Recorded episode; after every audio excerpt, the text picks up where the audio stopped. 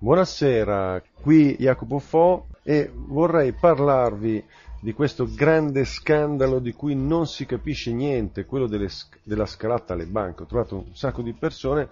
che dicono, sì vabbè, ma cos'è successo? Perché? Perché è uno scandalo che apparentemente è difficile da capire, ma in realtà eh, a voler parlare chiaro, cosa che eh, i giornali non hanno molta voglia di fare, beh, si capisce l'essenza della storia, l'essenza di questo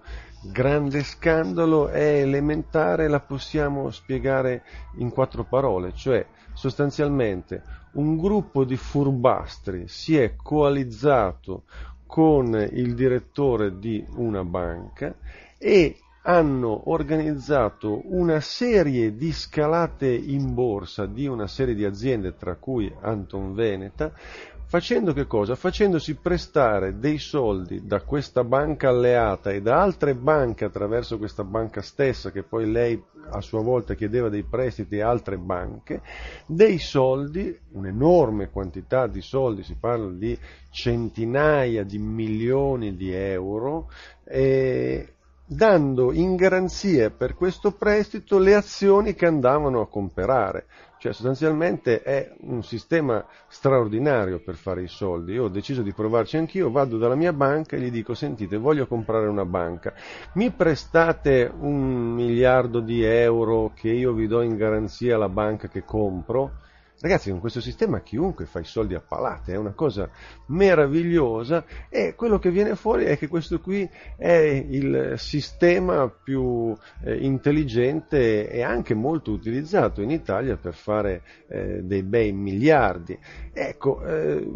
cos'è successo? È successo che però siccome in Italia c'è una legge che dice che tu puoi fare un debito con la banca se hai qualche garanzia da dare e questi qui hanno fatto debiti con le banche senza avere garanzie da dare, e siccome in particolare se tu compri una banca è necessario che tu abbia mezzi propri, cioè molti soldi, cioè devi essere uno solido per comprare una banca, perché una banca può avere eh, diciamo degli scompensi finanziari e tu in caso devi poter coprire con i tuoi soldi, e eh, siccome questo è quello che dice la legge, insomma un, un gruppo di questi furbastri è finito eh, sotto inchiesta e sono state registrate le telefonate di questi eh, ricconi multimiliardari in prestito ed è venuto fuori un papocchio, eh, diciamo uno spaccato della nostra società italiana fatta di eh, intrighi, di amici, eh, di coperture, di gente che telefona ai politici, che telefona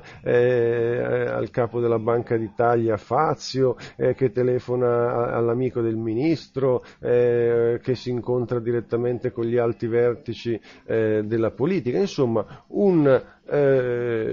ciupa ciupa veramente eh, disgustoso, insomma quelli che dovevano stare a vigilare che queste cose non succedessero in realtà erano in combutta eh, con, questa, eh, con, questa, banda che ripeto comunque è una delle bande che ci sono in giro per l'Italia, questi li hanno beccati ma poi ce ne sono altri perché loro hanno voluto scherzare con le banche, chi tocca le banche eh, resta bruciato, ma da Cirio, Parmalat in poi il, gioco sostanzialmente è sempre lo stesso, fare le cose con dei soldi che non esistono, senza garanzie, con la copertura delle banche e con la copertura dei politici che siccome controllano indirettamente le banche, tutti eh, i, i, vari eh, patatracchi eh, della vita politico-economica dell'inciucio nazionale, insomma si fa questo business. Ecco. Ma una cosa che salta agli occhi è che questi qua, che sono i grandi complottatori nazionali,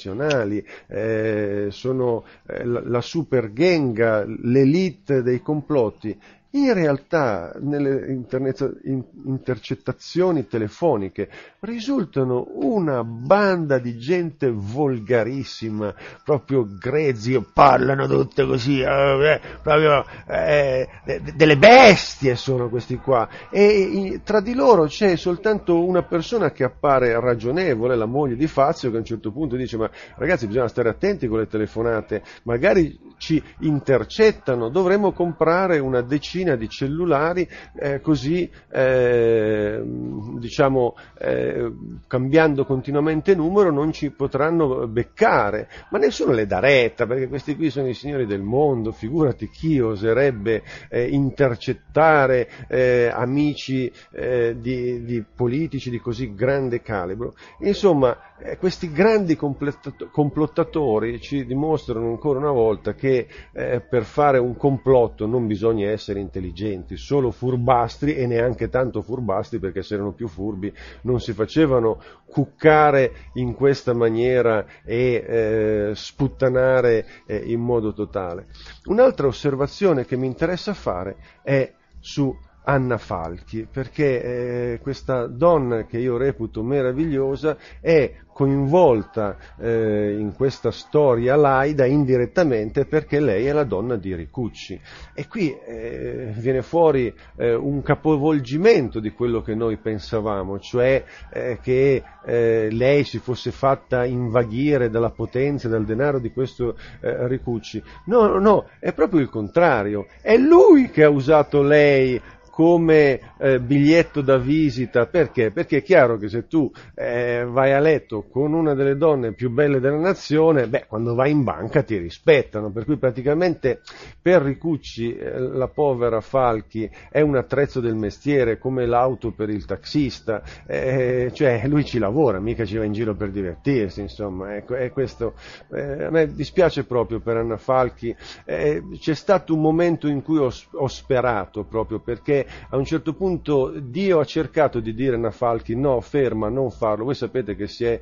eh, infortunata proprio il giorno del matrimonio, che tu quando ti infortuni il giorno del matrimonio devi capire che è un segno divino che ti dice fermati, fermati, questo matrimonio non sa da fare né oggi né domani né mai. Ma lei no, lei eh, eroica e ha persistito nel suo errore e pur soffrendo eh, con degli antidolorifici, mezza ingessata, è andata è stata trascinata a braccia all'altare per farsi, come si dice, impalmare da questo povero eh, scalatore intorno in conto terzi, perché poi è chiaro che insomma mm, lì dietro tutti i soldi, tutte le storie, vabbè, lasciamo perdere che se no ci arrestano subito. Ok, dicevo Anna Falchi. Anna Falchi è il simbolo sacrificale della nostra epoca, è la Vergine immolata sull'altare della brutalità, del cinismo, della vuotaggine e lei si è eh, un po', eh, diciamo sì, lei si è un po' eh, così eh, gettata via accettando di, di, far parte di questo gioco. E io ho avuto un grande dolore in realtà quando, eh, voi dovete sapere che il primo film di Anna Falchi, che era una storia dell'Africa, un viaggio in Africa, lei era meravigliosa e io restai folgorato perché questa ragazza che aveva 18-19 anni a un certo punto si, si spoglia ed è meravigliosa e ha questi seni incredibili a banana, in avanti, una cosa antigravitazionale, un, un, un seno di un'originalità originalità e di un fascino straordinario e poi nel film successivo la vedo con delle tette rifatte rotonde proprio eh, regimentali, cioè proprio tette d'ordinanza. Cavolo, queste aveva delle tette uniche al mondo, una cosa fantastica, ma ha voluto aderire alla banalità codificata della tetta a melone col capezzolo schiacciato. Cioè, una cosa, eh, veramente lì io eh, ho capito che avremmo affrontato tempi duri, come poi è successo, perché quando una donna fa un gesto di questo genere di autodistruzione del suo fascino, secondo me è, eh, è, è grave, è grave, è grave. Comunque, per tornare a questo grande fatto della politica, in realtà c'è poi un'altra questione molto interessante, che è quella del complotto. Perché? perché eh, dietro questo scontro, eh, questa scalata eh, di Anton Veneta e di altri gruppi, c'è eh, tutta una cosa per cui Fazio dice no ma io sono onesto, non ho imbrogliato, io li ho sostenuti, però eh, c'è tutto, eh, stata tutta una pruderia della sinistra nell'attaccarli, anche la destra, la Lega che di solito è così forcaiola eh, che protegge Fazio. Perché succede questo? Perché dietro a tutta la storia di queste scalate in realtà c'è un altro colossale complotto di cui i giornali parlano pochissimo, quasi per niente, che è il complotto protezionistico italiano, cioè sia la banca Anton Veneta, eh, sia la banca del, del lavoro, eh, che invece è stata scalata eh, da Unipol, che peraltro la storia è completamente diversa perché Unipol i soldi suoi ce li aveva, ce li ha e come, per cui lì non c'è fare gli affari con i soldi degli altri come quel gruppo eh, che ha scalato Anton Veneta, ma comunque dietro a queste due operazioni c'è il fatto che c'erano due gruppi stranieri che cercavano di comprarsi queste banche e questi gruppi stranieri avevano ben più eh, diciamo, eh, diritto dal punto di vista economico di fare una scalata di questo genere. Ma eh, ahimè che cosa succede? Succede che la scelta nostra italiana, come al solito, ed è una scelta trasversale che unisce eh, destra, sinistra, centro, confindustria, eh, eccetera, eccetera, eh, cosa fanno? Sbarrano il cammino ai gruppi stranieri, cioè viziano la concorrenza, violano i concetti di europeismo e di apertura delle economie nazionali e per questo Fazio eh, si sente onesto, cioè lui in realtà, e possiamo anche credergli, non ha fatto eh, un favoritismo a degli amici, l'avrebbe fatto comunque per qualunque eh, gruppo italiano contro una scalata straniera. Ma attenzione, questa cosa qui non difende gli interessi degli italiani, perché gli interessi italiani sono nell'Europa, nel fatto di far concorrere grossi gruppi internazionali anche in Italia, di modo che i prezzi per i consumatori crescano perché c'è vera concorrenza. In realtà questa operazione di Fazio, coperto da una serie di gruppi politici e di uomini in tutti i gruppi politici, è un'operazione di chiusura nazionale, cioè ci barrichiamo, teniamo chiuso il nostro orto, non facciamo entrare la concorrenza europea in Italia, così continuiamo a salassare gli italiani con tariffe sulle banche, sulle poste, sui trasporti, su tutto, che sono estremamente più alte di tutti gli altri paesi europei. Noi siamo al primo posto come costi fissi eh, di questo genere, proprio perché c'è da decenni un corporativismo terribile che è all'origine dei problemi economico-politici e di crisi del sistema Italia.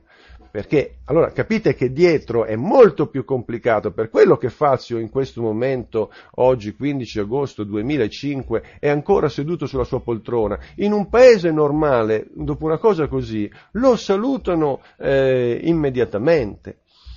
Poi c'è un'ultima questione che va inserita però in questo gioco protezionistico italiano, cioè quella dell'Unipol. Fassino oggi su Repubblica si è difeso dicendo io non ho fatto nulla di scorretto, semplicemente essendo un politico mi sono informato di cosa succedeva nella situazione economica per cui ho parlato con Consorte che è capo del, eh, dell'Unipol che è un'organizzazione del movimento cooperativo italiano, questa è un'operazione contro l'Unipol, contro il movimento cooperativo italiano eccetera eccetera perché eh, da, da quando Berlusconi è al governo stanno facendo di tutto e di questo poco si parla sui giornali, per colpire, proprio eh, cambiando le regole del gioco, costringendo le cooperative a una serie di oneri eh, finanziari, fiscali, burocratici, eccetera, eccetera. E tutto questo è assolutamente verissimo e indiscutibile. In questa operazione, in questo grande scandalo, l'Unipol viene eh, accomunata in modo disonesto all'Anton Veneta, perché appunto in un caso parliamo di un gruppo che non aveva una lira e che eh, co- con giochi finanziari ha messo su eh, cifre vertiginose, mentre invece Unipol dietro ha realmente 400.000 lavoratori, eh, un numero incredibile di eh, cooperative piccole, medie e grandi e soldi propri, eccetera, eccetera, eccetera. Per cui nel caso della Unipol certamente non c'è eh, un, un dolo ma quello che viene fuori dalle intercettazioni telefoniche è che Consorte, il capo di Unipol, eh, praticamente l'uomo che è al vertice del movimento cooperativo italiano, eh, aveva tutta una serie di rapporti con invece eh, la banda dei furboni e eh, Fassino si difende dicendo, vabbè, eh, se c'è qualcosa di, di, di illegale eh, se ne occuperà la magistratura, comunque non si può pensare che noi possiamo navigare in questo mare di squali senza avere rapporti con gli squali. Ecco, questo qui secondo me è eh, di tutta la questione un aspetto molto grave, perché proprio il problema eh, che sta dietro la crisi eh, della sinistra italiana e del movimento dei lavoratori italiani, cioè la rinuncia a eh, perseguire quella necessità fondamentale da cui sono nati poi il movimento delle cooperative, cioè di creare un'economia veramente diversa, veramente indipendente, che eh, permettesse al movimento operaio di esprimere le proprie potenzialità e la propria battaglia, la propria cultura, anche creando una forza dovuta proprio alla possibilità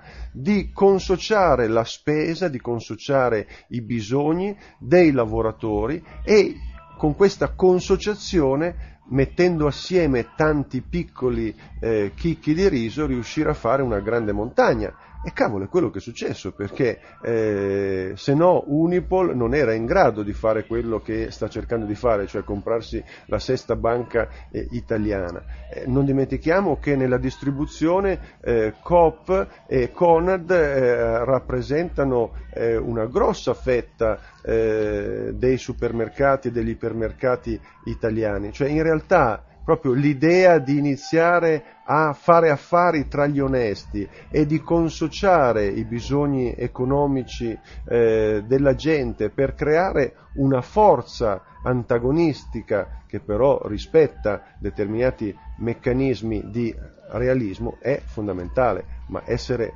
realisti non vuol dire per forza fare affari con i briganti e secondo me eh, anzi quello che sta succedendo è il, danno di immagine che comunque hanno subito le COP dimostra che se la tua forza viene dalla tua onestà, dalla tua etica, dall'impegno e dal lavoro per, per, per più di un secolo di una quantità enorme di operai, di contadini, di lavoratori che si sono battuti, che hanno rischiato la vita per avere un'economia diversa, beh allora se tu hai questo patrimonio e lo sporchi con queste bande di eh, ricastri in prestito, beh tu hai fatto qualcosa di molto più grave che semplicemente eh, trovare il modo per navigare nel mare degli squali perché secondo me la nostra differenza deve essere che quando navighiamo in mezzo agli squali ci facciamo rispettare e facciamo rispettare la legge per quello che è possibile.